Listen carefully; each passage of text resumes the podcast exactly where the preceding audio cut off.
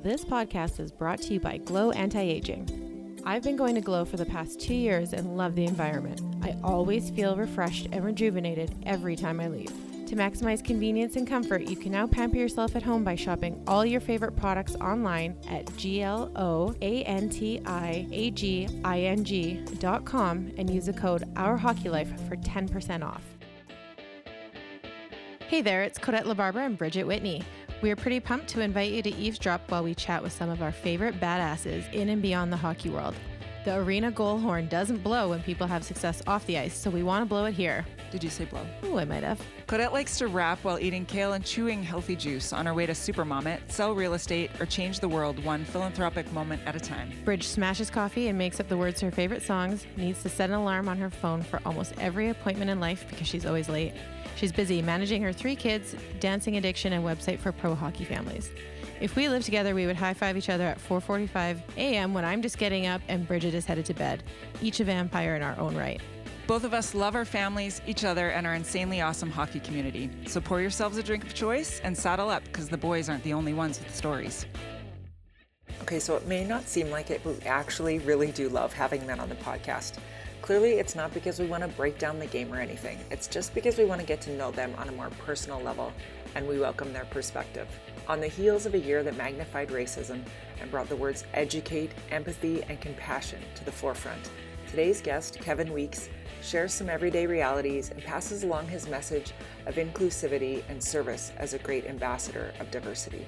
We want to take this time to celebrate Black History Month and welcome Kevin who truly is one of our hockey family's treasures. He's an NHL alumni goaltender and made history himself in 2009 when he became the first black analyst in hockey. He's a sports broadcaster, gracing the NHL network and beyond, and seen on TV more than any hockey analyst in the world. And it's obvious why. His positive energy and passion for life, hockey, and people is admirable and contagious. Today, we're here to get to know Weeksy and what propels him to continually move forward and be the badass human that he is each and every day. A man like this reminds us that we all have the power to affect change. It's what we're going to do with it that really matters. Hey, ladies, what's up? How you doing? I'm great. How are you two doing? What's Good. This is Codette. Codette, this is yeah, how's it going? Good. Nice to meet you.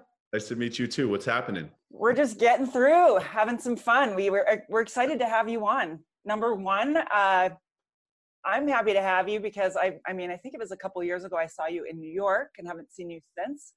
Um, and two, just kind of help us celebrate Black History Month, and you are a big part of it, my friend.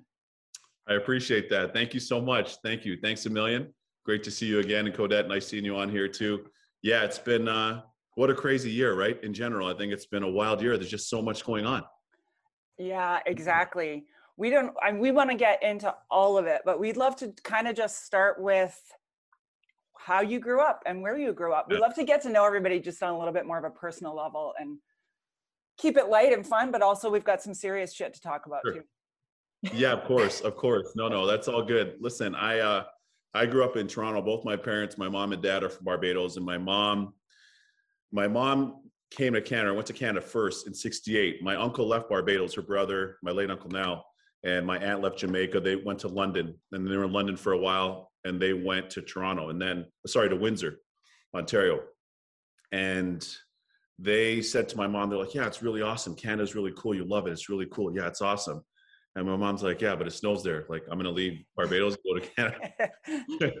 like you were saying that about London, and then now you're in Canada. So you know, anyway. So all that being said, they ended up convincing my mom. She just turned 17, I think to uh, to emigrate from from Barbados to to Windsor, uh, back to Canada, and then she did that, and they pretty soon had my cousin.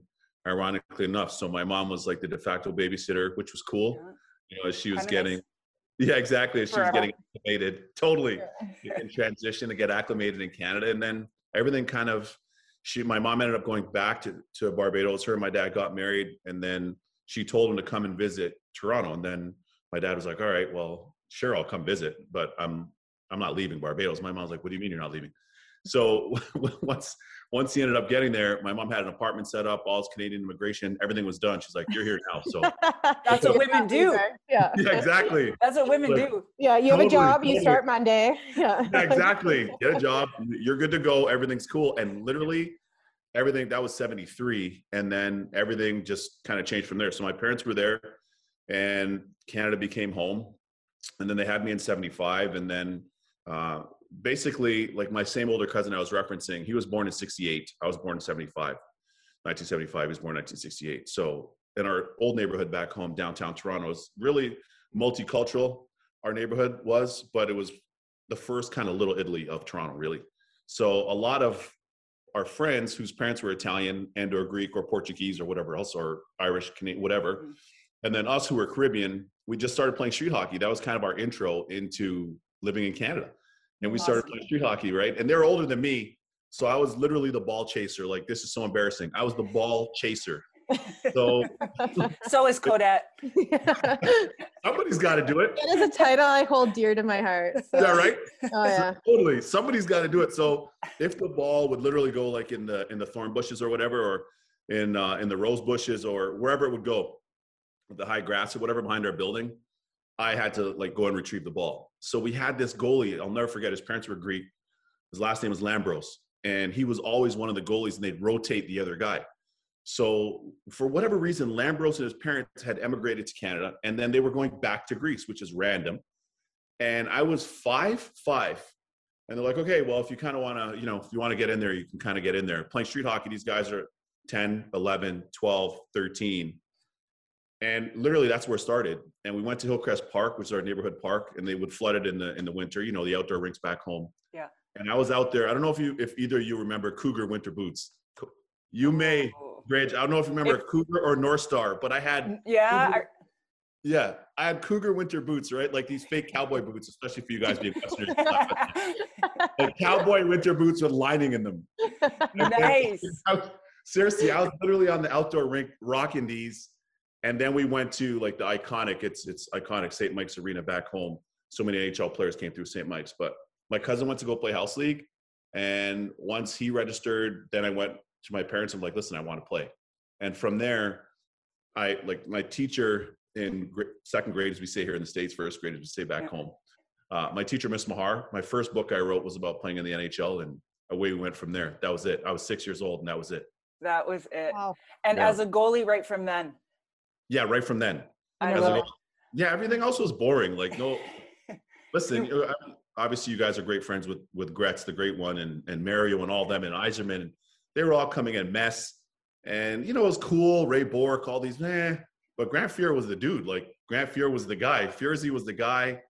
Uh, Mike Richter ended up coming after, and ha- you know Hasek and Patrick Roy, Marty, and all these other people. But Grant Fuhr was like my north star as a goalie, and especially the fact that he was black too, and he was playing for the Oilers, and the Oilers were winning, and he was Mhm. sick, and he was fun to watch. Yeah. That just kind of hooked me from there, and I was like, I'm to do that one day. That's to happen. Totally. Well, it is like exciting. Like everyone loves a good glove save. Like you can just make it like so dramatic. My my youngest loves to do that too. Like he just, but he won't play. He won't be a goalie. But Smart. well, I don't know. I don't Smart. actually didn't mind it. Like when people are like, Okay, "How are good. you? How are you a goalie's wife? Like, isn't it stressful?" And I'm like, "Not really, because you guys don't get injured the same way players do." Right. So I was like, I felt more off the hook in that stress department. But totally get it. yeah, Totally get it. You know, that's an evolved perspective, Codette. I like that. It's like Yeah. a 30,000 foot flying above the Atlantic Ocean looking down. I respect that though. but it's true though, right? Yeah, like no, I know true, how. Jason comes off the ice. He might like pull a groin or something or Sure.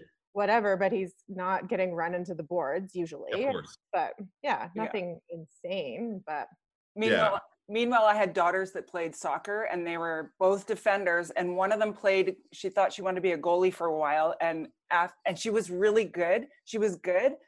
But I'm like, I can't handle this. And I was such a, I was such a shit mom. I actually texted Cody Ward that day Yeah. and I was like, Cody, I don't know how the hell you do this. Like, how do you do this? Yeah. And then I I kind of, I. I might have been a crappy soccer mom at that point. I think I said to the coach, listen, don't pinhole her into being a goalie. She just oh, doesn't Oh, want to run. on. No.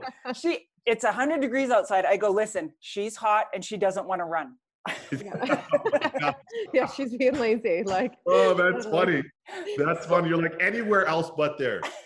She'll handle the orange slices and in halftime she'll do whatever, but she's not playing net. Not that spot. Yeah. Well, my I know my youngest, like Easton, he knows I want him to be a goalie. He's like, I know mom really wants me to be a goalie. No way. He doesn't want me to get hurt.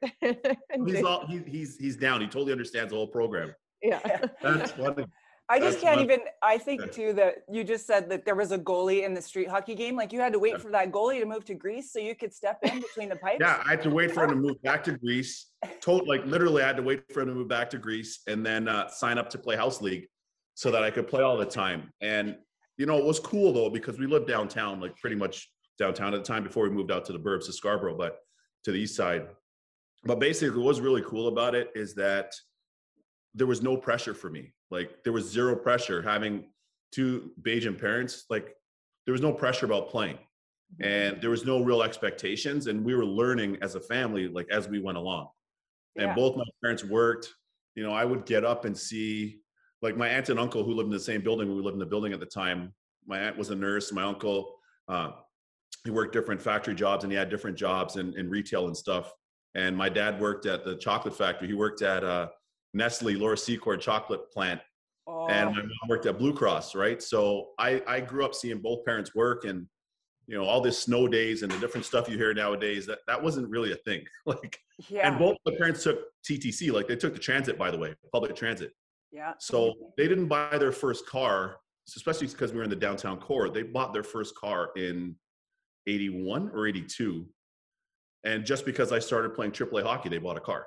But otherwise, they wouldn't have bought a car. And like as immigrant family and two parents working, so it was you know I learned work ethic from them, and I saw a lot of that from them and my aunt and uncle and different people that were around me and stuff. And literally, like from when I was six till when I retired from playing to TV now, my parents never had to wind my watch to work. Mhm. You know what I mean? Like you know, sometimes you you got to pull a kid along, or they might need a little push or whatever. They were they were never had to do that because I knew that they both worked really hard, Mhm. and you're trying to work overtime, especially playing goalie. Are you nuts? Like That goalie- equipment. That equipment, I know, seriously. It's Right? insane. like honest to God, like I remember sometimes, you know, you're eight, you're nine, sticks break. Not that you're breaking them, but sticks break where you want a new stick and you're kind of hopeful. You're like, "I hope somebody breaks this one today. I hope there's a shot that goes right. And I swear to God, I could look up in the stands and see my dad now. He'd be like, Oh. you know, you got to buy then it's two new sticks or whatever, right? So working working more overtime. Do you think you appreciated it um, the whole time, like even as a young kid, how hard they were working, or not until you looked back and realized how hard it is? Good question. I, I I appreciated it the whole time because I knew that they were, you know, they both work full time and they're trying to get time and a half. When you get time and a half, Mhm. you know, obviously it's a little extra cream. And whether it's Quebec Pee Wee tournament or Kamloops Manor tournament, or um, you know, as I get older in midget, then it's the Max Mill tournament in Calgary. All these different things, like that's big cake. Like, let's be real, it's expensive Oh yeah, for parents. Do you know what I mean? And a hundred percent. Totally. So I was always cognizant of that, but also too, like, keep in mind, like people were traveling, and you had people that would come up to my dad to be like, "Carl, we're going to Barbados. Where should we go? Where should we stay? Where should we eat? What should we do?" And like as a family, we we went a couple times when I was younger. But how are you going to go when you need new pads for twelve hundred bucks? right? You need new glove and blocker. It's 800 bucks. You need new skates. You're going like a weed and all this other stuff, plus tournaments and plus going to games all across Toronto, like even Yeah. in general, and all across the province from Ottawa back to Windsor and the west side. So Yeah. it was uh, it was a lot, but I was always appreciative of what they did for sure, man. Never be here without them, Yeah. and my younger sister. Never be here without them. That's awesome. Well, your time is scarce at that point with your parents working too. Like they can't take the time off necessarily to go fly to Barbados. Exactly. Exactly. Yeah. Like there's no, you know, there was no accoutrements that way. Like everything was poured into family starting in a new country and and kind of our journey and me playing, right? Mhm. And and them supporting me and me playing and, and what that looked like. And what was also weird too was I don't know if you guys had this out west, but in the then MTHL, now GTHL back home, we used to have to pay red we used to have to pay to get into our own games to play. Like we had to pay admission. really, as a player? Yeah. As a player. What? So imagine, right? So if it's my, so if it's me playing, my mom, dad, my sister at the game. Well, okay. Well, now you have to pay registration times. Sorry, registration, admission, times four to get in, right? Plus snack bar, plus plus Yeah. plus whatever. So it's just little things like that. And then obviously gas, you're driving all across the city or the province or whatever else it'll be too. So it adds up. And I again I'm very, very grateful to uh to my mom and my dad. And she's more the business brain than, than my dad would be. He's more the the romantic and he kind of romanticizes things more. But uh she my mom is really strong willed and and I owe a lot to, to both of them, but to her from a business standpoint as well, I owe a lot to my mom for sure.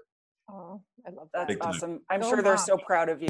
Uh, thank you. We're, we're close, man. We're, we're really close knit. My my family's close knit. Meg, who's from Calgary, uh, my girl, her her family's really close knit too. So it's pretty interesting. I know you're Westerners, which we'll kind of pivot there later, but I've got my honorary Western passport now, so I'm good to go. I'm good to go out west. It was a little bit shaky before, but not now. I'm good to go out west now. You can rock your fur-lined cowboy boots one more Yeah, time. exactly, exactly, totally, This, totally. is- this sounds like something I need for the winter. I hate that I have to like retire my cowboy boots for the winter, Exactly. So Exactly. Yeah, no, you got it. That's a new trend right there. Fur lined, old school, fur lined cowboy boots, knickers, as you guys call them. I Yep. won't say the first word, and you're good to go. Giddy up. Yeah, exactly. You said that Grant Fuhr was kind of your, you wanted to be like Grant Fuhr. Um, was, did you ever get to meet him? I did. In fact, I got to play against him in a preseason game. Uh, Awesome. and man, I got to play against him in a preseason game, and that was really trippy. I It was really, it was cool but trippy because all the hockey cards, all the posters, hockey sticker books, watching all the Oiler games, tuning in, even with you know the late start being in the East Coast or whatever, two hour time difference, but all the hockey, you know, Team Canada games, Canada Cups, all this different stuff. And now all of a sudden it's like, shh, I'm facing off against him, man. Oh my, it was it was trippy. It was really, really, really, really trippy. And it was a preseason game, so he was nice enough. I remember we passed each other um, going into the net, but he was really, really cool in that respect. I never had very many conversations with him over the years Mhm. until I started broadcasting. I would see him out there in Arizona when he was doing when he was Phoenix's goalie coach, right? Yeah. He did a great job of Bryzgalov out there, and I really think he should and could be a great goalie coach if he still wanted to. But uh, that was it was trippy stuff seeing people, seeing people whose posters you had, and then you get a chance to play. All of a sudden, it's like a holograph of them. Yeah, exactly. It was mind bending. You know, I- I'm impersonating him playing street hockey, right? The save by Fuhr. What is it? You know, you did, and even like horsing around in practice and in minor hockey and junior and stuff, I would do that. And you know, you're kind of going back and forth with the play with the shooters, and I stoned you. frick, I gave you the Grant Fuhr glove save. You know that kind of stuff. we can And, uh, swear on here. We're fine with it. Oh, if you are. Yeah, okay, we can. cool. Okay, so, that, so that kind of shit, and then basically you're just like, man, this is uh, it was really heady. And I mean, even still, guys, like, here's one thing, ladies, that'll be interesting. I remember when he got suspended. I don't know if you all remember that, but he got suspended, and it was substance related stuff, and he got suspended. And he wasn't the only guy in the Oilers at the time that was involved. I'll never forget. I was 13 years old. And my dad came in my room. He's like, That's what I told you. You got to keep your nose clean. You got to do the right things. You got to stay on the right path. You can't do the wrong shit. That's what'll happen. You got to. And I, it was like a real teachable moment for me. And I'm like, Dad, I'm not Grant Fuhr, bro. Like, what? You know what I mean? Like, you didn't name, that's like not my name. I would think you know who I am. That's not me at the time. Yeah. And then uh, he was suspended by the NHL, had to go back and play in the American League. And literally, ironically, two minutes up the street from our house here in Jersey is the old Meadowlands Arena. And he came back. His first game back was at the Meadowlands, and he shut out the Devils uh, with the Oilers. So it's pretty weird how things happen in life sometimes. That is wild. You know what? I've lived in Edmonton as clearly a huge Oilers fan during that era, and I don't really remember that. Mm-hmm. How bad, you know, like Yeah, I guess I'd maybe just glossed it over and was like, sure. Well, you got there was so much winning. There was so much winning in the City of Champions. yeah, you're- couldn't help it. Yeah, exactly. You're probably like, ah, a little blip on the radar screen, no big deal. I was watching for Ray on the bench because he was their stick boy. So It's we would seriously sit there like during Stanley Cup playoffs. And when they won, I, I mean, I don't know which year it was, but we're all Sure. like, Oh, there's that's a Ray, there's. Ray. Like, yeah. Yeah, of course. Running around the locker room pouring the champagne and Oh, that's cool. Like imagine Yeah. those memories. Like just imagine those memories at that age to Yeah. shape you. You know what I mean? To sh- help shape you as people. yeah. For an experience that's that that enriching. That's that's wild. Yeah. I love Cool. So who Kodak, you we were talking about this a little earlier about some of Kevin's goalie moments. And who who is your most feared opponent? Like you said, you were. It was trippy to line up against him, but were you afraid of? Not afraid, but Like a Yeah, yeah, shot, get it. like Yeah. like who's shot? Like I know Jason would like hate when Shea Weber's coming down. He's like, Yeah, "Damn, like, exactly. this guy's gonna like Yeah. the shit out of me. But Yeah, yeah, yeah. who did you who did you fear? All right, so Al MacInnis shot rockets with that wood Sherwood stick, rockets. like, honest to God, his shot was so heavy and fast, and it would jump off his stick. And he had this weird, like, floor hockey gym class curve. It was almost like a nine iron, his stick. It was so weird, his, his curve. And it's almost like he would cup the puck, literally would cup it and hammer it. His shot was really explosive. Uh, Brett Hull shot, as you know, Brett Hull shot missiles too. He could fire it. But I think even bigger than the harder shots or the hardest shots for me was who you were playing against. Like, honest to God, when we went into Detroit, and, and Bridge, you're probably laughing because obviously you already played there, but Yeah. we went into Detroit when they had the super team. I swear to God, we pulled up. It's weird because Detroit had an OHL team. I don't know if you know, but they had a junior team called the Junior Wings. And actually, Jimmy Rutherford and Paul Maurice, Jimmy Rutherford ran the junior wings, and Paul Maurice coached there. okay. So this Hmm. is when I first had like an introduction to them in junior in the OHL. But it was hard enough building the plan in junior with the junior wings. Then when you get to the NHL, you're playing the freaking Red Wings, man. Look, the bus would pull up at the at, to the freaking stairs outside where the visiting team came up. You're already down two nothing already. Just when the bus pulls up, you're down two nothing already. Fans too. Totally. and then you get in the building and you're like, oh, that's Fedorov. Oh, okay, that's Yzerman. Oh, that's so and so. That's so and so. And literally in the warm up, you're already down maybe three. So, and then the game start and Lidstrom and everyone, and then the game start and they're actually as good or better than you thought they were. Oh. Uh, And now you're getting peppered as a goalie now, three, four, and you're just trying to keep it decent, you know? So I would, I would say, Codette, like that was, that was the, oh my gosh, them, Colorado, when they were Colorado with the great Joe Sakic and the great Peter Forsberg and them, that team was sick. Uh, Patrick Roy, of course, that team wasn't even, it wasn't fair. yeah. Dallas, when Dallas was Dallas, like those teams were just, it was more the, those teams than the individual players. Yeah, that makes more sense though. It makes sense. Yeah. You don't have one guy coming at you. You got Yeah. 20. Like you have a whole lineup of, of like all stars and Hall of Famers. It wasn't even Yeah. fun Yeah. in that respect. But then uh, I remember too, we played, I'll share the story with you. We played when I was first coming in the league with Florida. And we played, as you know, Bridge, and we played a game at Old Miami Arena downtown against Mhm. the Rangers. So it's a big thing. I'm hype. It's one of my first starts. I'm feeling kind of hype, but yeah, I'm at nervous, but hype on the outside. Yeah, let's go. Let's go, boys. I'm ready to go. Gretz is on the Rangers at the time. This is my first time playing against Wayne Gretzky, okay? My only thing to do with Wayne Gretzky is winning the Gretzky tournament in his hometown in Brantford at 13 years old. I was goalie of the tournament. His dad, Mr. Gretzky, you know, congratulated me on the ice, gave us our trophies, gave me my most valuable goalie thing. Now playing against his son, like this is real. First period goal, Wayne Gretzky. Second period goal, Rangers goal. So he has four points on four goals. They beat us 4 3. I make 38 saves. I'm like, yeah, I felt pretty good after the game. Whatever. We're, we're, bike, we're riding the bike outside the, the, uh, the dressing room there. Who comes walking by Gretz? Like, he wasn't even walking. It's like he was floating by. Mhm. Yeah, that's what he Well, does. like, nice job out there today, kid. Nice job. Nice job, kid. And he tapped me and he kept it moving. Like, I'm like, did he just say that? And was he punking me because he had four points? Or Yeah. hey, You're the greatest player to play is going to be the one to score on you. That's it. You can shut everybody else down. That is true. Right? That is true. 38 So- saves is still impressive. So Thank you. So that was kind of mind boggling, but also really humbling. So it was humbling playing against those greats and Mario and them. And, and as I kind of got my, a little more footing in the league, then I looked at it more of a challenge. But I got to tell you, it was really trippy for the first little while. My first little go round around the league was very trippy. Yeah, I can imagine. I mean, I get tripped out when I meet those guys, and I'm not even, you know, I'm just looking at them as as a fan, and then when all of a sudden they're teammates of Ray's, Yes. I, I was boggled too. I was tongue tied, like Yeah. I didn't know what to do or say. I'm like, like Detroit, for example, same thing. I was like, holy shit, this whole team is Hall of Famers, future Hall of Famers. Yeah, it's totally weird. And what's crazy is, you know, obviously I know Ray and we'd play together briefly and stuff, and I'd always had a lot of respect for him. But you know, you just look at kind of how life can turn too. Like, I remember when we got Ray and, and, and he came and it was a waiver claim. And this is a guy that then goes on to score over a thousand points in the league and play as long as he did and become the amazing player that he was and play as long as he did. So it's just really interesting the ebbs and flows and how things can kind of go in the game in a different journey that players and their families go on, uh, unbeknownst to most people. Yeah. You know, that's that was a that he's a crazy example, and it's funny because playing with him, and then I played with another player that was seen to be too small, and Marty St. Louis, Mhm. and I played against Marty in the minors in the old IHL. I'm like, this guy's sick.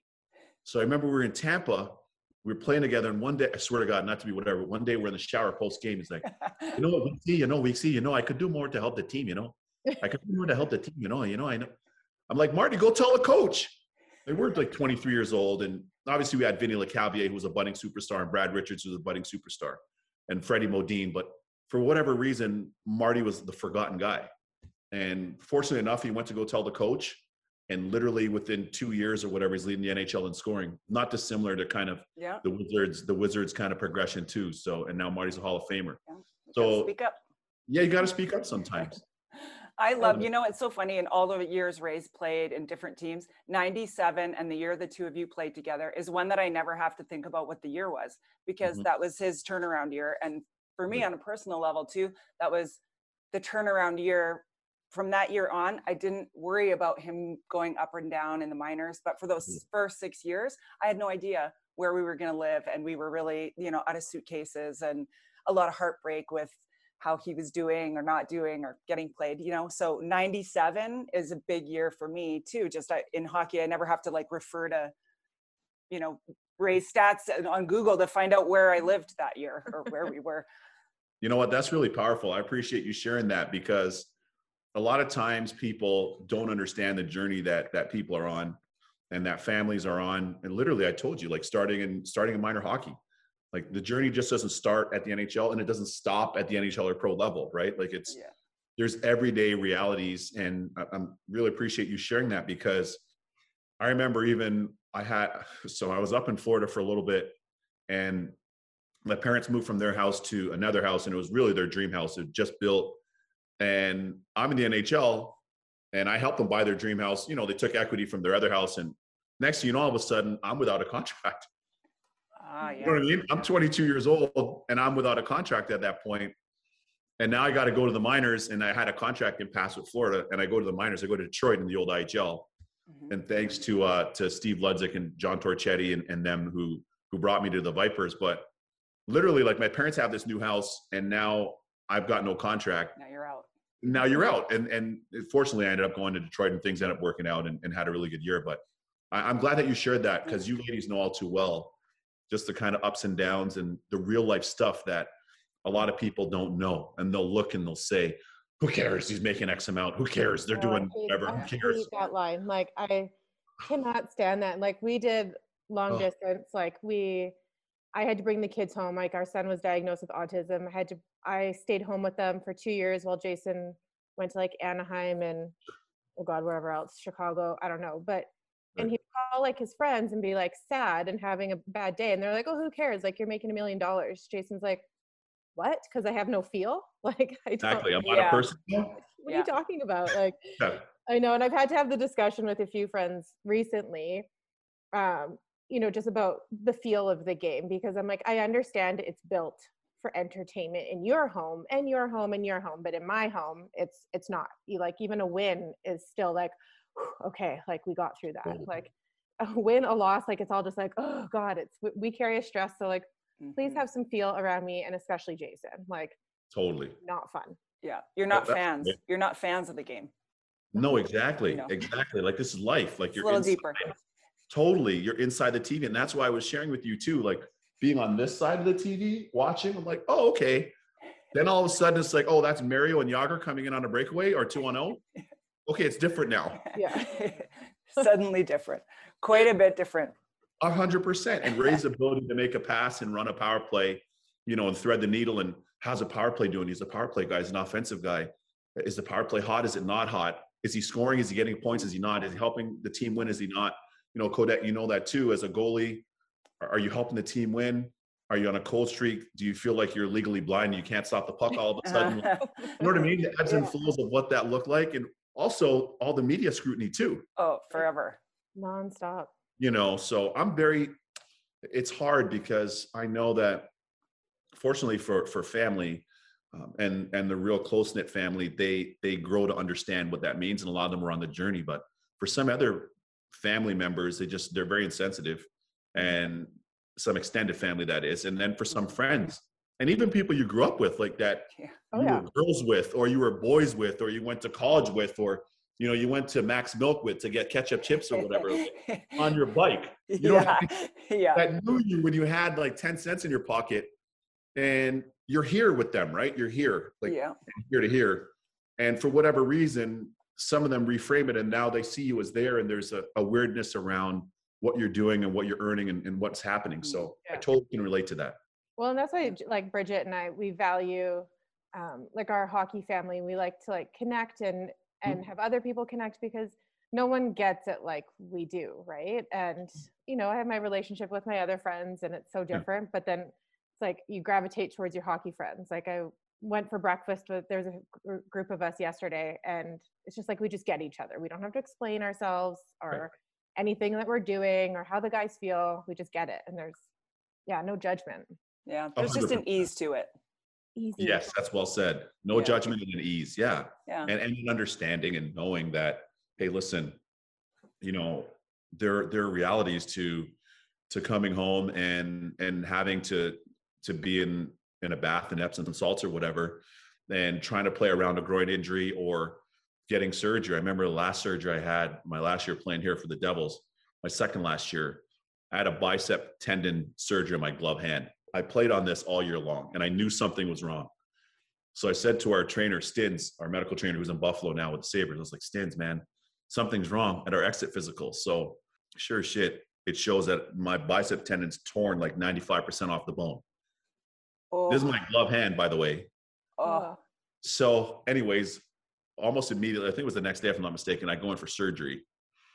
And I remember in my pre surgery consult, they said that for whatever reason, the surgeon goes, Hey, listen, I got like a 99% success rate on this surgery. But in the event that it doesn't go well, which is rare, but in the event that it doesn't go well, you might not be able to open and close your, your hand and your glove. And that, that'll mean that I clip your radial nerve and then we'll have to go back in and do the surgery all over again. I'm like, yeah, sweet. Can't wait to do the surgery. yeah. Awesome. You're already booking number two. Oh my God. I swear to God, they wheel me in the surgery. I go in for the surgery. I come out, I'm casted. So he he says to me, he goes, so he's touching my fingers. He goes, Hey, uh, can you feel can you feel me touching your fingers? I go, No, I could see you doing it. It's like, can you feel that at all? I go, No, I could see you doing it. Oh. So then after he goes, You have no feel in your fingers? I said, I have no feel in my fingers. oh my God. So unbeknownst to me, he goes back and uh, and then he comes back and he says, uh, "We might have to go in again. We'll see how it how it heals overnight. And if there's no feel, then we have to go back in because that means I clipped your radial nerve." So needless to say, this is post surgery. I'm on all these painkillers. I wake up the next morning and by noon, luckily, I was starting to feel my fingers again. But those are the types of pins and needles that you live through. Mhm. You know what I mean? yeah. physical, but also, you know, as as partners, as family members, you have a sister, you have a brother, you have a grandma, an aunt, whoever. Um, everybody lives that experience with you because that's your support system, right? yeah. yeah. exactly. Resilience all around, all around. Totally. How was your journey kind of out of playing hockey into broadcasting? What was that transition like for you? Kind of like even mentally. So yeah, so basically, I mean, what happened was I got to play my 14 years pro, and after my 14th year, literally, we're back home in Barbados for the off season, but not for the entire off season. I was having my charity golf tournament there, and I thought that I was going to be signing in this team, that team. This team needs a veteran goalie, veteran backup. I'm going to go here, or I was going to resign in Jersey. But I was literally on entry level money in Jersey, and at the time, I'm like, I'm on entry level money in Jersey, and I've been in the league for all these years. The market was, I don't know, one two, one three, one four for a veteran goalie, and I was at 750. So at that point, I'm like, come on, man. So, anyways, my agent at the time is like, you're to go here, you're to go there, you might go here, you might go there, you might go these different places. And as it turns out, none of those things materialized. So I get a call from this goalie, Andre Trefilov, that I played, in the NHL.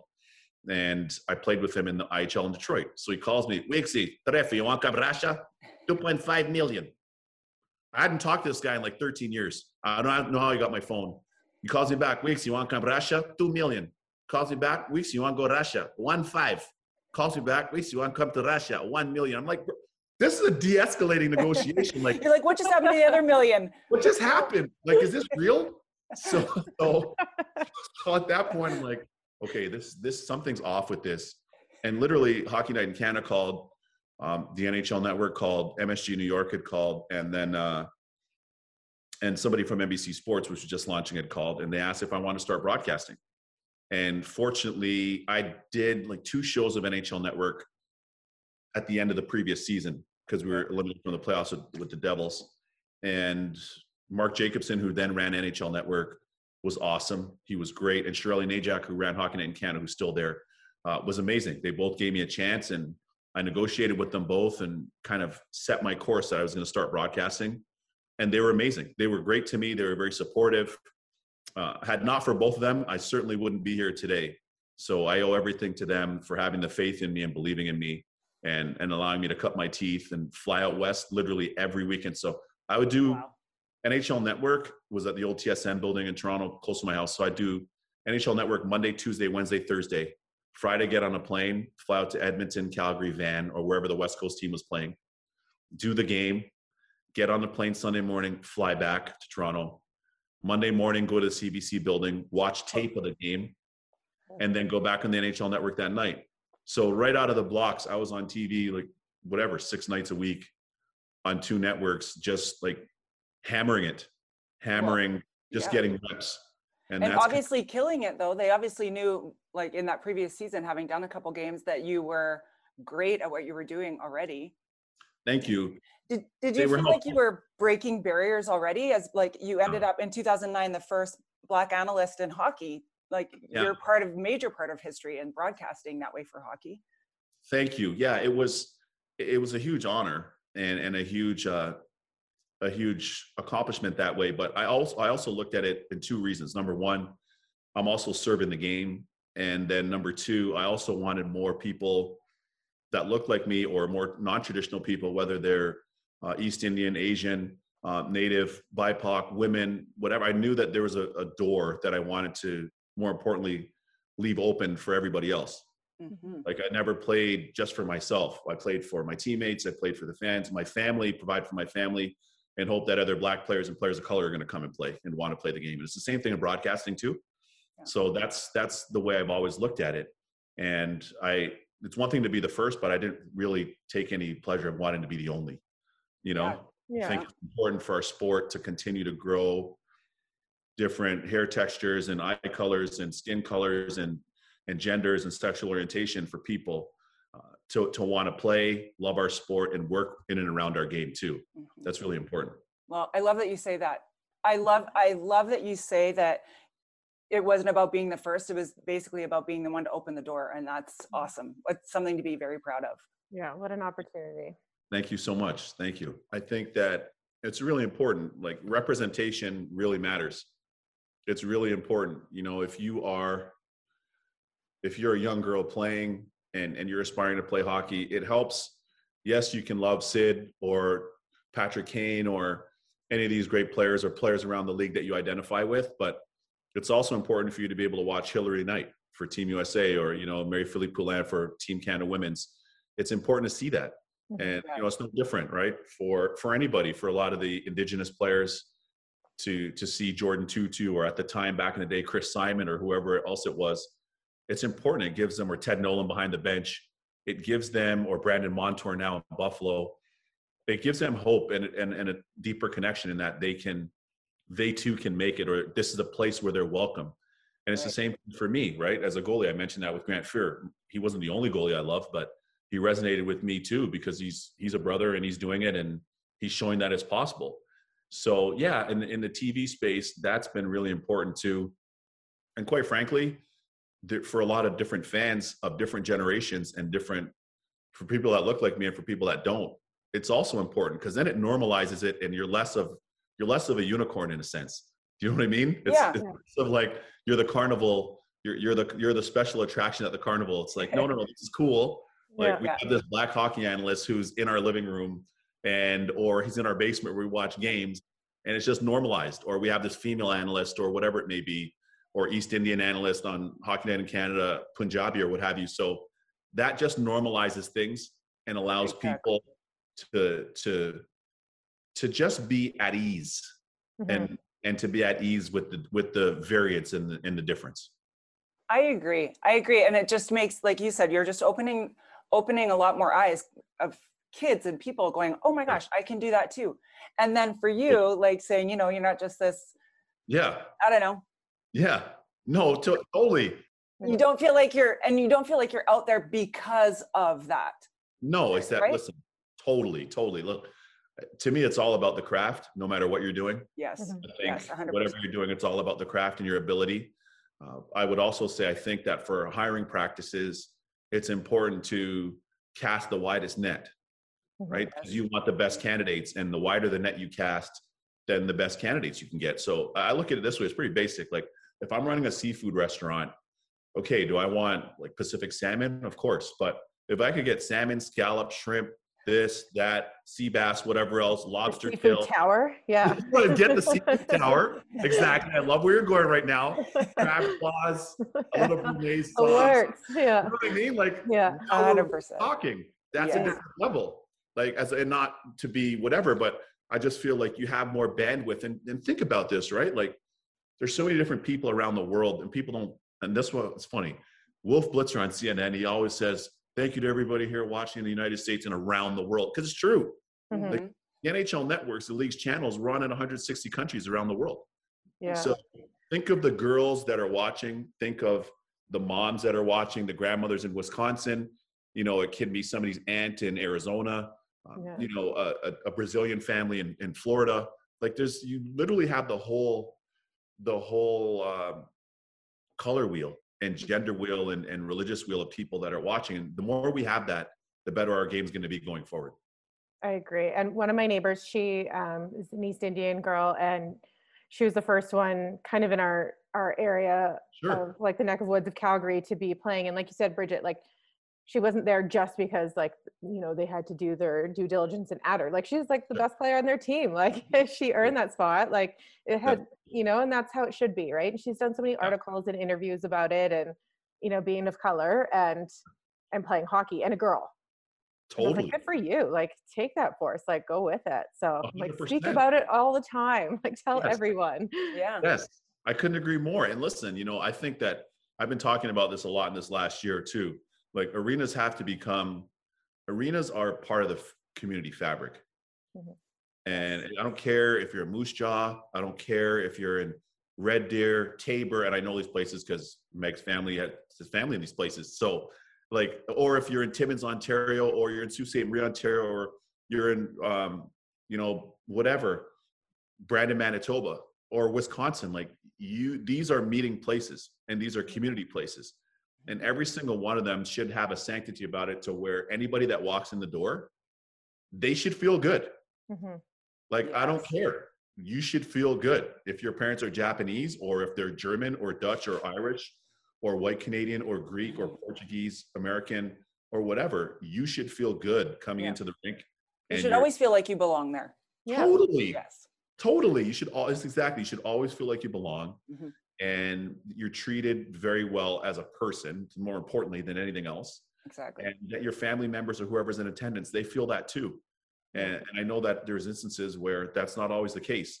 And luckily for me i don't know i'm not inhumane but kind of robotish in certain respects. But luckily that my parents and my sister are the way they are and you know i've had that support growing up and but it would have been very easy for my parents to be like screw this man. We're all right just go and play hoops. You're good. Go Right. run track. Yeah. you're good. And you never want that to be the case just by way of people not being treated properly as as human beings. So that's something that's also really important too for for for a lot of the arenas from literally from novice or a tyke or atom all the way up to the nhl to have arenas that are inclusive and where everybody feels valued and there aren't stupid people saying stupid things of that nature. You know what I mean? Yes. Yeah. No, and I agree. Like when like and I always want to expose my kids to like every different culture and I don't like I never want to live in that like a bubble and even I was looking for school for my kids Mhm. one year. We were I think in Pennsylvania or something. Mhm. And you know, I was talking with the director and all's good and then I'm like, "Okay, well my son has autism." And she's like, "Well, yeah, no, we can't accommodate." And I'm like, "You know what? Good to know. Like I don't want my kids to go to a school where there's no kind of diversity, like none, Okay. like literally nothing. I'm like, thank you, perfect, good. Like we're Yeah. out. Thanks for letting us know in advance. Yeah, totally. Yeah. I'm like, I want them to be exposed to everybody, everybody. It's you know it makes a world of a difference, right? Like Yeah. I was lucky because again, coming from Toronto, it's very diverse culturally and Mhm. Like my minor Atom team in 82, 83, like we had players of all different backgrounds. Like you look at the last names in the program, German, Dutch, Russian, Jewish, Italian, Portuguese, Greek, British, like everything, white Canadian, everything, myself. So I was, and my schools were like that too growing up. But my team, my hockey team experiences were like that too. So it was very enriching. Yeah, Mhm. I love got- that. Right. And I got a cross cultural fluency. So, you know, if I went to my buddy Paula DeStazzi's house and his Nona was making, or his late mom or his late Nona were making lasagna or sauce, then I'm cool. I'm down with that. You know what I mean? Like, Yeah, you've got it- perfect. Vice versa, they come. So it's that goes a long way, and it helps shape kind of how you see the world and and having an open mindedness. And uh, think about it too. Like we talk about the players, but for parents and siblings, they're at the tournaments, Yeah. and parents are hanging out, and they're drinking beers, hanging out, and you know you're you're connecting with people in a different way. You're eating at Swiss Chalet or whatever else it is you're eating at back home, um, which is really cool. You know what I mean? Like White Spot or whatever else you guys have, whatever else you have out there. Uh, Boston Pizza and the whole rest of it. Boston So- Pizza. That's the Boston one. Yep. Pizza, always. Yeah. Yeah. Team Yeah. parties at Boston Pizza. yeah, totally. And that that was uh I find that to be that was a very enriching part of it. And I'm very fortunate that I had that. Yeah. That's cool. I think I think Canada as a whole is a very much a melting pot, but especially in those bigger cities like where you grew up. You know, I'm from time. small town Western Canada. Sure. Not a Yeah. lot of diversity there. There was, there definitely was some, but not Yeah. a lot. Sure. And yeah, you know, same with where I interesting. grew up. Kind of have to put yourself out there. You got to get out there. Big listen, you know how many times I've walked uh, being all across back home, you know how many times I was in PEI, I was in different Timmins, Ontario, North Bay, Ontario, Sudbury, Sault Ste. Marie.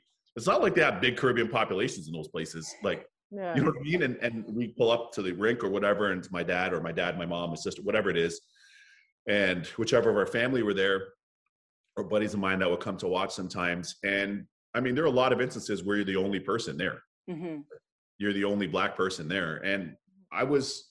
I'm very comfortable in my skin, and I'm very comfortable at ease with our culture and knowing who I am and where I come from, and also just that I could play and that I could relate to my teammates and respect their parents and their siblings and everything.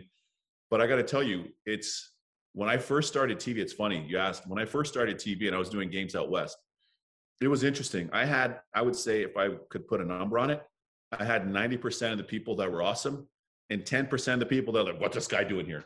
Like, what does he know about hockey? Like, what's he, what's he? Why is he coming out west? Why is he here doing the game at the Dome? Why is he here at Rexall? Why is he in Van? He doesn't know Western hockey. And I'm like, are you guys? I know all I just- hockey. like I literally just got off the ice playing in this very league. Yeah. You know what I mean? Yeah. So- yeah. Like, what so are you was- doing here, buddy? Like, So it was so funny. It was so funny. And specifically, people would be like, "You don't even know the Flames, blah blah." blah." I'm like, okay, forget that I played against them. Yeah. Forget Yeah. that I played with guys that are coaching and that are playing. I just finished breaking them down on the NHL Network two times this week already before I got here Yeah. to do this game on Saturday for Hockey Night in Canada. And as fate would have it, as I told you, which is weird, um, my girl's from there. So, yeah. so So, how did you meet? Her? How'd you meet her?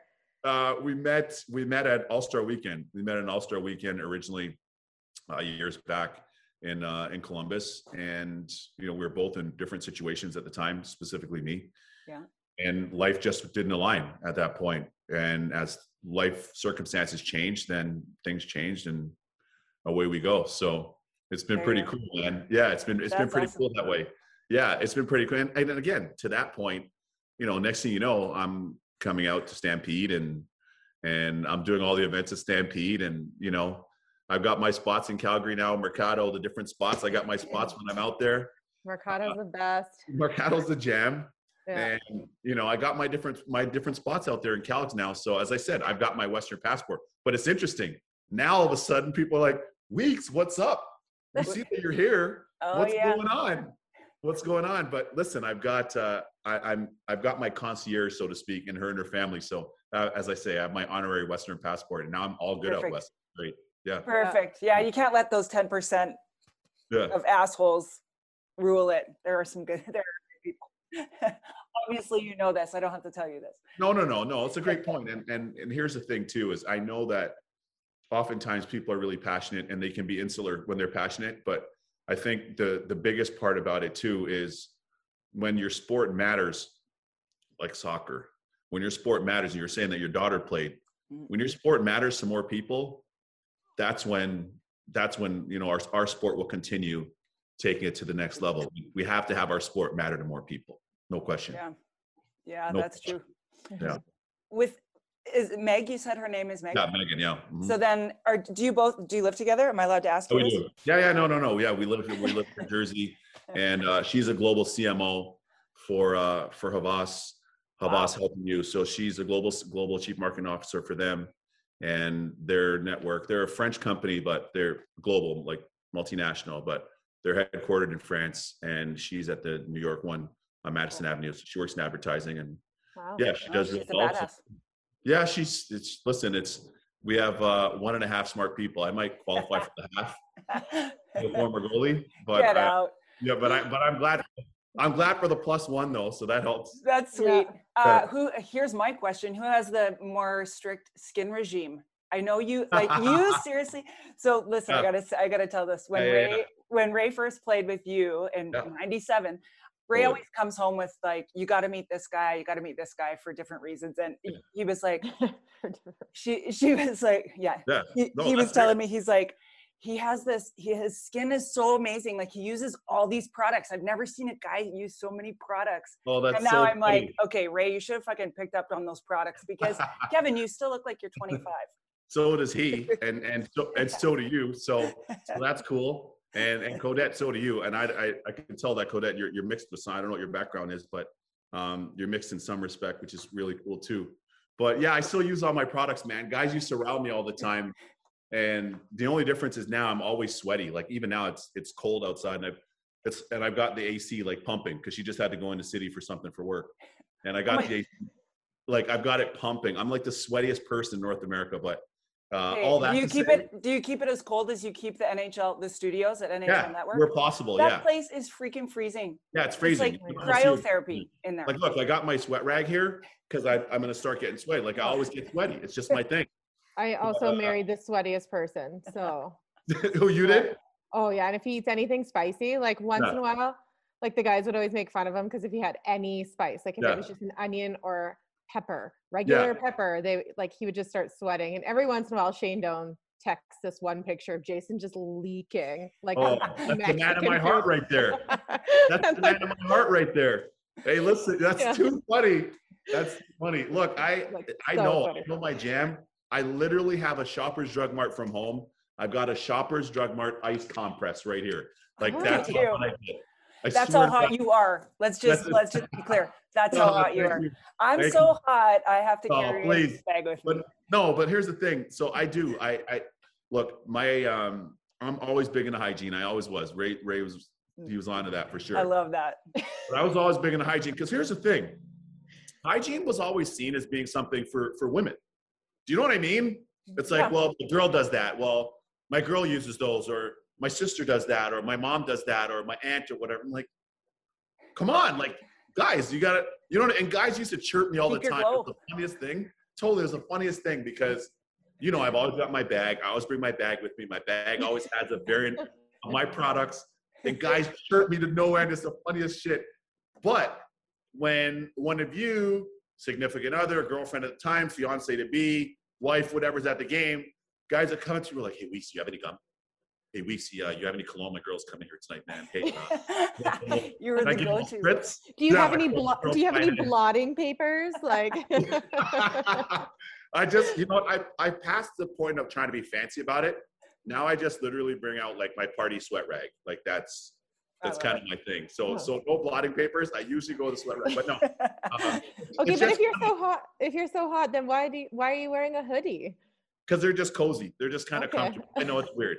It's counterintuitive. I know it's I'm counterintuitive. confused. It I know. works. It seems to work for you. You are because I am. You are because I am too. Yeah. so I need to know also when do you sleep? Like I am, I stay up super late, but you're on the East Coast. You work. What Yeah. does your day look like? Because I feel like you must be up until three in the morning. In fact, I was up late last night. I was kind of on Instagram, and I saw that you were still up. I'm always up. I hate sleep. Oh, Honest Really? to God, I hate sleep. It's so boring. I know it's necessary and I understand all the health benefits and everything. And I'm not like trashing sleep. It's just boring. Like since I was a kid, I like to be in the action. I like to know what's going on. I want to see what's happening on TV. And obviously now, you know, for these kids having all the, the internet and the digital uh, generation that we have, social media, I just like to consume what's going on and be aware and be informed. So to answer you, let's say last night wasn't as late of a night in the studio, but Mhm.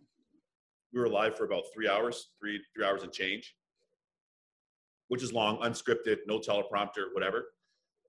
But by the time I got home, say I got home, I called my parents on the drive, got home at about eleven, talked to them till about eleven thirty. Had a little late night snack, some Jamaican beef patties, put two patties in the oven, had those. Went back into the garage, did some Pilates in the garage, came back in the house, um, was online, YouTube, looking at music, whatever, horsing around. Next thing you know, it's two. Next thing you know, it's three. Probably got into bed at about four. Slept till about nine forty-five ish. Get up, start the day. You know, you get on the phone, see what's going on, start working the phone, contacts, different people. Are, because keep in mind too, you know, I've got buddies as as your your two hubbies would, but we have buddies all around the world that are in hockey. Yeah. KHL, Russia, Switzerland National League, Swedish Yeah. Elite League, Finland, you know, the whole thing, especially being on TV, I want to be dialed in. Yeah. So some of these guys start texting me European time already ahead of time for stuff that's going on or little nuggets that they can share, or just buddies that you're trying to Yeah. catch up with. So it literally starts from then. So it probably starts like 9:30 and then probably till about 4, 4:30 in the morning, and then get in my five hours, four and a half hours, and do it all over again.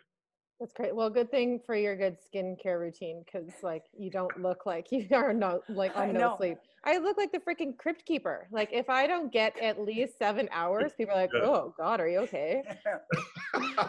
I know. So everybody's body's different. Like my parents aren't big sleepers per se. I'm my not either. sister- I wish I could sleep better. I stay up late though. I'm not a great sleeper, but I do like to sleep in. I, there's no way I'm getting up when you're. Oh no, going no. I'm hey, I'm with you on that all day long. like there's no way. Like my dad all the time, especially because he worked at a factory. yeah. If you had to work at a, if you had a different job, I don't know, you would starve. Like he's always on me all the time. Yeah. But I'm like, Dad, that's the whole idea. Like I did this, so I don't have to do that. That's right. Yeah. It gels You know well what I with what you are naturally. So there right. you have it. You know, old school, like old school, they always associate, like they think that they're giving out badges for being up at six in the morning Yeah. and, and doing all this like manual stuff and all whatever. I'm like that, that's not the jam. That's not my play. But uh, but yeah, no, I I couldn't agree with you more, man. Sleeping is, is a tough one for me. It's really See, tough. Bridge and I are like opposites. Like Yeah. Bridge, if Bridge texts me at 10 p.m., she's like, "I'm never gonna reach Codette. She's already sleeping at 8 no, p.m." seriously. Oh yeah, Yeah, no, she's and out. then She's if out. I text her in the morning, I'm like, I know she's not gonna get this because she's gonna sleep in. Like we're both like we're on. That is complete funny. opposite. yeah. yeah. Yeah. You know what? I could say that though. At home, we're the same way too, because Megan's that way too. She loves her sleep. She's like Yeah. a sleep baby, man. She loves her sleep. So it's 10 o'clock. She's like, okay, good night. I'm like, where are you going? Yeah. Like, do you see the time? Like, where are you going? And then That's great. Raised the same way. What? Yeah, Seriously? Yeah. No, he goes to bed. No way. And By 10, he's in bed, and I'm like, all right, now I That's can watch my shows and do email or do of whatever. course. Like, No, Oh, that's I mean, that's yeah. It drives Jason nuts. Like, especially if he's trying to get some. He's like, "Well, she's passed out." Like, he, like he comes to bed and it's like not happening. Like, Oh, that's too funny. well, not Ray- legally. Yeah. Ray tells me that I'm Ray's like, you outweighted me again. You wait until I go to bed and go to sleep. And I'm well, fuck, are you seven years old? Like Oh, that's up a little hilarious. I love when you two guys That's- try to outweight each other. He's like, That's he's in funny. bed. He's like, I'm gonna stay up, and Bridget's like, I'm not going up there until he's passed out. But you guys are both like, mm. Right. That's funny. Oh my God. Yeah, no, it's but listen, hey, listen, everybody has their we're all wired in our own unique way, right? Yeah. yeah. Like that's the reality. We're all kind of wired how we're wired. So um Yeah. yeah, there's no change in that. There's no love change. it. I wouldn't want it any other way though. I don't like I don't like early morning, like getting unless I'm going on a flight. If you know we're flying somewhere, we're heading down to our place in Miami or whatever, then I'll take the early flight. That's cool. But otherwise, uh-uh. Yeah. Do you miss uh, all the travel or? No, I don't miss all the travel as such. I miss travel in our personal lives. Yes, Mhm. yes. But So not the work, not the work stuff. work stuff, I don't really miss as much. Uh, okay, wait. What MSG opened last night? Is this true? Yeah, MSG opened for the Knicks last night, and I'm going to try to go on Friday for the uh, Ranger game. Actually, not trying. I'll go to the Ranger game on Friday. Amazing. Uh, so what are they at? T- what's their capacity? Their capacity, I think the Knicks had 2,000 or maybe 3,000 people last night, and I, my belief is that the Rangers will have that too. And I know the Okay. Devils, think just up the street too in Prudential Center. I think the Devils will have as many as 3,000, maybe Okay, up to that's 3,000. So That's awesome. that'll Yeah. be great. That was, oh my gosh. I, I went to the Garden Battle of the Hudson Rangers Devils probably three weeks ago, and they they were amazing and all of the precautions that they had, Mhm. testing on site, everything was great. They were so clear and concise and professional. Mhm. But I got to tell you, man, my heart. I don't know how those players are playing. Oh, seriously. I was gonna ask you that. Like, that would be. Could you imagine Madison Square Garden empty? No, The world's most famous arena empty. Like It's- no it'd one be in- weird to walk in it and just be in it empty. Never mind Totally. play the game in it. Totally. Like To you'd ghost. have you'd have to have at least three Red Bulls and two espresso double espressos to go out and play. Like I give these players, and I get don't get me wrong, I don't want people to misunder, misunderstand what I'm saying. This is their job. And the Yes. fans are a huge part of the equation, and we love and respect all you great hockey fans around the world. The fact that only certain arenas, obviously they're in Arizona and and uh, and down in Miami, and there are a few others that are that are now having fans, but the fact that they've been playing without fans, doing what they do at the level they do, is mind-boggling. And I Mhm. saw it firsthand at the Garden. Yeah. It's mind-boggling. It's a hat tip to them, to all the staff, the medical staff, everybody that they're doing it. It's incredible. Yeah. Well, I hope it, it gives a little surge of energy for everyone and some positivity Exactly. too. You're absolutely right.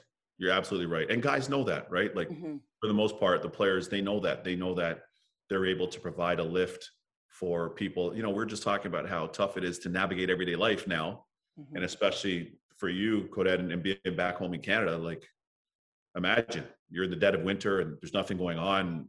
You're in trouble if you go to Costco. You're not in trouble. You can't go to Boston Pizza, but you can. Oh, There's- there's I know. And they things. live they live for hockey up there. They live for hockey games. And Yeah. if you can't go to the game because you can't get a ticket, which Thank is you. the case in most of those Canadian cities, you're at least gathering with your friends to Totally. enjoy hockey. I know the whole world isn't hockey, but I mean it's, Yeah. it's a huge percentage of fans in Canada for sure. big time big time Yeah. and it's you know those are these are life like lifetime memories too as i Mhm. said like it's not just the sport you, you know you think of a grandmother that's exp- explaining the game to her granddaughter Right. who Yeah. then, then who she could end up being the next captain of team canada women's team you never know No, it's just like sad too for you know, like with World Juniors. That's totally it's sad for everybody involved in, in so many different ways in the way it's Mhm. impacted so many of us and you know, we're always mindful of that you know, for Mhm. Yeah. lost jobs that have lost businesses that have had to close businesses that have lost savings that you know kids that have lost special moments and years in school and Mhm. uh, health there's just so much of it the cost of it is too high for me Yeah. i think Yeah. I can't wait for things to come back. I, I have to have hope that it's not going to be too much longer. exactly right. Um, and I can't wait to get to New York. It's literally one of my favorite cities in the world. And I, I always Yeah. message you with that. We'll talk about weather or something, message. And I'm like, yeah, well, that's why I'm not in Alberta. You're in New York. We're talking about the cold weather when it was like there was a cold snap. And I'm like, that's Yeah. why I don't live there. If it's going to be exactly cold, throw me in New York City. yep There's totally days here I'm Lively like, New York know. 100% 100% i totally Yeah. get it i Uh, totally totally get it So, quick question: as a, a goalie wife, who, which, which kind of, um, sorry, what, what goalie right now do you like watching?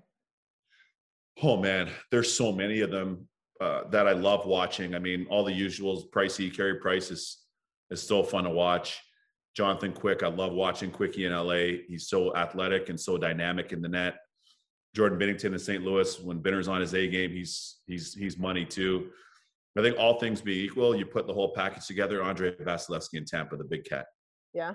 For him to be that big, that muscular, that powerful, that skilled, that talented, uh, he's like a stay-at-home defenseman in a goalie, like that's playing goalie Yeah. Based on his size, right? He's he's he's Why a are they total, so, they're so big. So I know. goalies are massive right now. I know. And He's, uh, flexible. Do they all do the splits? This is what I like. yeah, Yeah. totally. Yeah. Of course. Can you still do the splits? Quasi. Yeah. I, it's I'd put it at about 80%. But Let's say, I had That's good. Yeah. I had to get Jason to take a picture um, for a fundraiser with Yeah. his with his two goalies. And Jason's a big guy, but like Yeah, he Marky big man. Marky makes him look little. I was like, I oh my god. he's like, well, Totally. he's six six. I'm like, okay, I had no idea that he was six. Yeah, he's a big, powerful man, Markstrom. That was Yeah. a great signing by the Flames, too. He's Yeah. he's top shelf, too. I thought he, he should have gotten more Vezina uh, consideration last year. I think he finished fourth in the Vezina voting, but I love Vasilevskiy and Hellebuyck up in Winnipeg, too, is sweet, too. But you know it was quick when you say quick, like it's it's pretty cool because you don't see it that much anymore to see his career last this long. Like to Totally. he's been killing it for oh my god, like Years. twelve years. Yeah. Yeah. I remember Still playing relevant. Yeah. year. Totally. Coming off back to back shutouts, too. And he's just a lot of fun to watch. Bridge, he's kind of like a modern day uh, Bill Ranford, ironically, because Billy Okay. Ranford's their Yeah. coach there. Uh, He took that's Jason's wild. job in LA. That's why we were out. So all Right, I right. remember is I was pregnant. It's Yeah. 12 years ago. Oh, listen. But you know I what? like that you know how to throw it to my era. Yeah, right. Of course. Our oh, era, yeah, by okay. the way. Our era. Our era, right? Don't try to own that. I'm, I'm, I'm with you. I'm, I'm- I'm there. Uh, So but yeah, but you know, Codette, you know how it goes. The carousel. Listen, you know, there's only 750 NHL players in the world and 60, 65 goalies in a planet of 8 billion people. Mhm.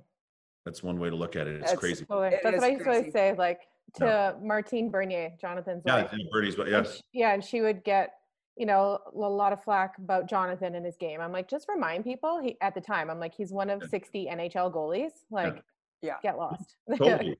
like, We can get you some beer. You want to take a Yeah. slap shot off the shoulder? We can get you some- Exactly.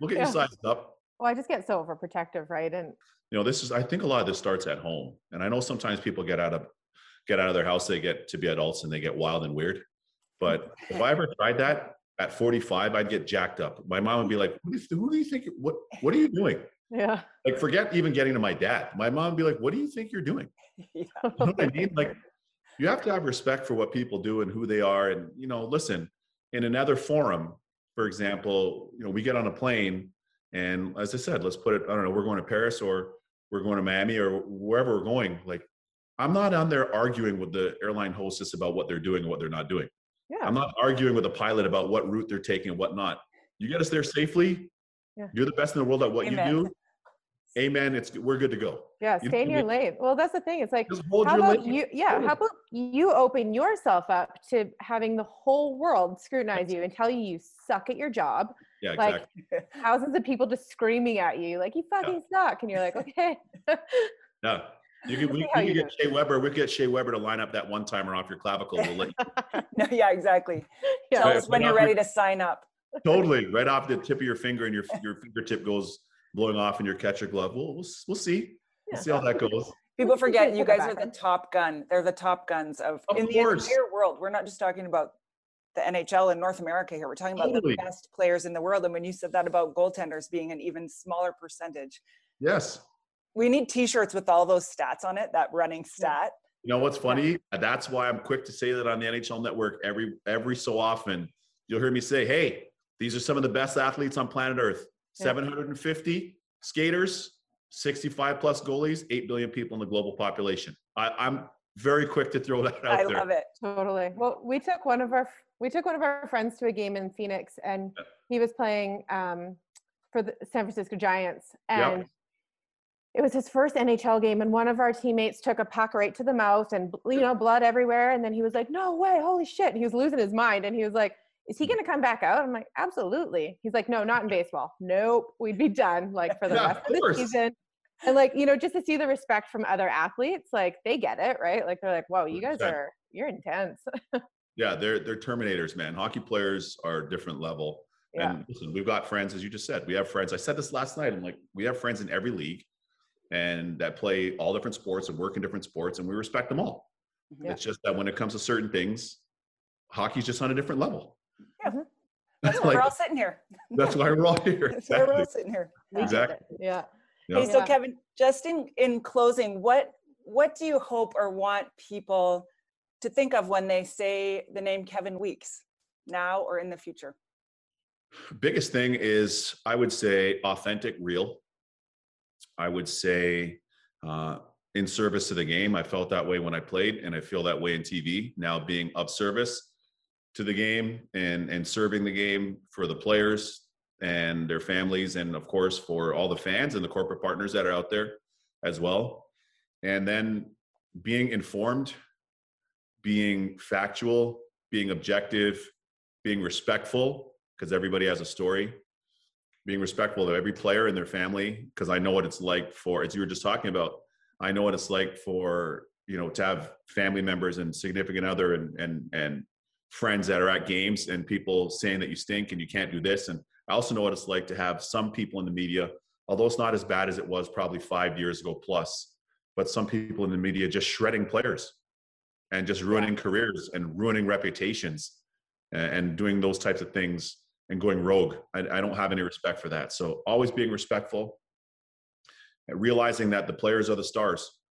You know, they are the product. The players are the product. They are the ones that are out there doing what they do, and they're among the best in the world, as we were just saying, at what they do. And then being really hardworking too. Like this isn't, you know, everybody can kind of get into things the way they want to, but I know that I'm on TV more than any hockey analyst in the world, and that's not easy to do hmm. and it's a huge responsibility. It's a lot of work. I respect it, and it is a lot.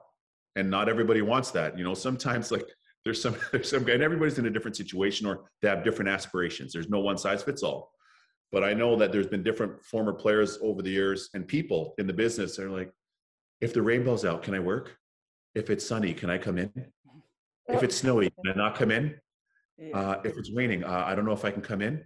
Like all that kind of stuff. Where yeah. yeah. like for me, I this right now is like we're doing like TV like there. You know what I mean? It's just Yeah. real, and I don't have any. I don't need red M and M's with an O Henry bar and you know a crispy crunch and three sour cream and onion chips in my like. Just turn the camera on, make sure the studio's cold, and I'm good to go.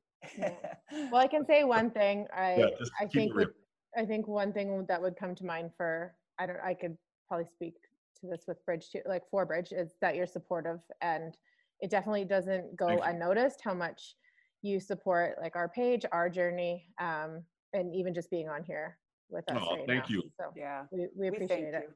No, well, here's the thing. No, thank you much. I would say this. Like, I feel that um, advocacy is really important, and we started talking about this early in the in in the interview with us spending time together. Advocacy is really important, and I feel that you know there are a lot of hands that are involved in what goes on, and that's why I'm always quick to say, like you said, Ray was a stick boy, right? And my parents always said, the boy of today is the man of tomorrow. The girl of today is the lady of tomorrow, right? And you look at Ray, like if people had have been if those Oiler guys weren't good to him or whatever, that could have changed his whole experience. Mhm. Mhm. He could have been turned off of the game and said, "Screw this! I, I don't, these guys are donkeys. I don't, I don't know, I'll play baseball or do something else." Mhm. Right? But because he had a good experience and they treated him well, and you know his dad and the whole thing and the respect, that also helped push him to want to do it himself. And That's next true. thing you know, that's a guy, and I'm not telling his story. You obviously live it, but next thing you know, just a guy that plays in the league against all odds as well, that has an amazing career, and that's a Stanley Cup champion, and had over a thousand career points and done all these amazing things. But he didn't do that alone, right? And and whether it's you or you know kids or his family or your family or extended people, trainers, equipment managers, there's a lot of people that are on that journey Mhm. and, and that's why i'm always i always want to highlight that because there are a lot of people that are behind the scenes like people see me people see me on TV, but you know, they don't know, as I was saying, they don't know what it was like for my mom or my parents to take me to Moore's to get suits back when I was playing in the OHL, playing in junior. So I could have three or four suits on rotation and different ties and dress shirt. You know what I mean? Yeah. At, at Another expense. cost. Another At cost. expense. totally at their expense. You know what I'm saying? So they, it's like, all right, well, I guess we're not going to Barbados this year or next year or that year or that year until things changed, right? And until I got in the league, but and just the late night phone calls. And you, you know, you, I don't need to tell both of you, you know what those conversations are like. You come home, things aren't going well, you're freaking playing around an injury, coach is on your back, media's on your back, and you know, you you both can have those conversations, right? And Yeah. and that goes a long way to maybe even resetting what he or she or they how they feel Mhm. you know and and what their perspective is like and so they don't players and people and whatever i don't know tv people whoever it is musicians whatever that people look at they're like oh my god like oh my god actors and actresses whoever it's there's a lot of people behind the scenes that are a big Mhm. part of of what we all do and Yeah. you certainly are a big part of that Yeah. Agreed. Well, thank you. Your My pleasure. passion is contagious. It's so, it's Aw, so nice you. to get a chance to chat with you, but I think your passion has a lot to do with why you're successful. Uh, your character Mm-hmm. Is amazing. I think you're an awesome ambassador, not just for diversity in the NHL, but I think for the league and just for humans. You're such Aw, a great thank you. person. Thank you so much, Kevin. Thanks Yeah, so much. thank Thanks, you. mom, Yeah. dad, sis, and everybody else. Ladies, listen on, on the on. You asked about in closing. Great job with everything that you're doing. Oh. It's awesome. Uh, I see everything. My radar is always on. I don't say everything, uh, although that sounds hard to believe with me talking all the damn time on TV. But I don't say everything, but I see almost everything. So listen, keep up the amazing work. I think what you uh, what you're providing and, and the content and also the sense of community and connection is it's beyond critical. And you know, to also help help people navigate. Remember, there's no playbook for knowing how to be an NHL player or an NHL family member or NHL spouse, or there's no playbook for that. Mm-hmm. Know, it's not like you go to, you know, it doesn't matter if you played college hockey at, at BU or if you played junior like these guys at Spokane. There's no playbook for it. You're just learning as you go, Yeah. right? And, and, and navigating a lot of those realities of life and moving. And you were just saying, like early in, Ray, in Ray's career, moving around. I had that moving around. Luckily, I was single from the, major- the majority of it, but still, like the realities of moving and changing and kids and school and who's doing what and where we're going, bills being paid on time. They, you don't get excuses from those because you have a spouse that's playing in the NHL. No. You know what I mean? Yeah. Like, so, and then also finding your own lane and your own purpose and things that that make you feel good and in ways that you contribute and things that you accomplish. There's a lot to unpack there. So uh, you're you, you're both doing an awesome job with it. Aw, thank, you. Appreciate Thanks it. so much. It's nice to hear that sometimes. I'm not gonna lie. Yeah, No, totally. so It's thanks. true. Yeah, no, my pleasure. Thanks for having me on. Again, we appreciate it. Yeah. We adore you you. and uh, can't wait to see what your future holds. Thank you much, and look forward to jumping back on. I'm glad that you picked the low hanging fruit that was in the grass. You didn't have to Get go up.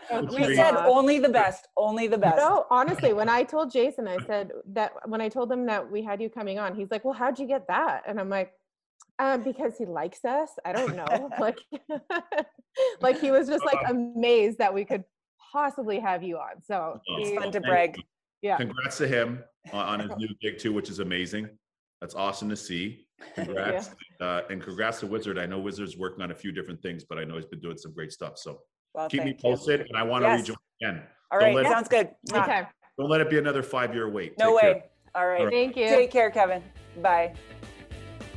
Thanks for hanging out. You've been listening to Our Hockey Life with Codette LaBarbera and Bridget Whitney. Join us next week when we get to introduce you to another great hockey friend. Make sure to follow us on Instagram at Our Hockey Life and at Codette LaBarbera.